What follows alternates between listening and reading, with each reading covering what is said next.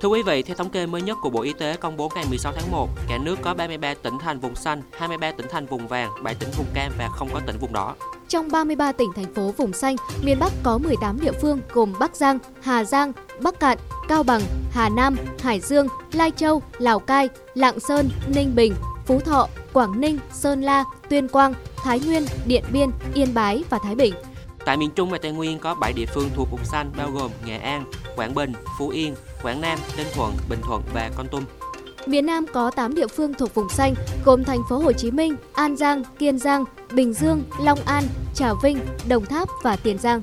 23 tỉnh thành phố thuộc vùng vàng gồm Bà Rịa Vũng Tàu, Bạc Liêu, Bến Tre, Cần Thơ, Sóc Trăng, Hà Nội, Gia Lai, Hòa Bình, Hà Tĩnh, Hưng Yên, Khánh Hòa, Lâm Đồng, Bình Định, Quảng Ngãi, Quảng Trị, Thanh Hóa, Vĩnh Phúc, Đà Nẵng, Đắk Lắk, Đắk Nông và Đồng Nai. 7 tỉnh thành phố thuộc vùng cam gồm Bình Phước, Bình Định, thành phố Hải Phòng, Hậu Giang, Thừa Thiên Huế, Tây Ninh và Vĩnh Long.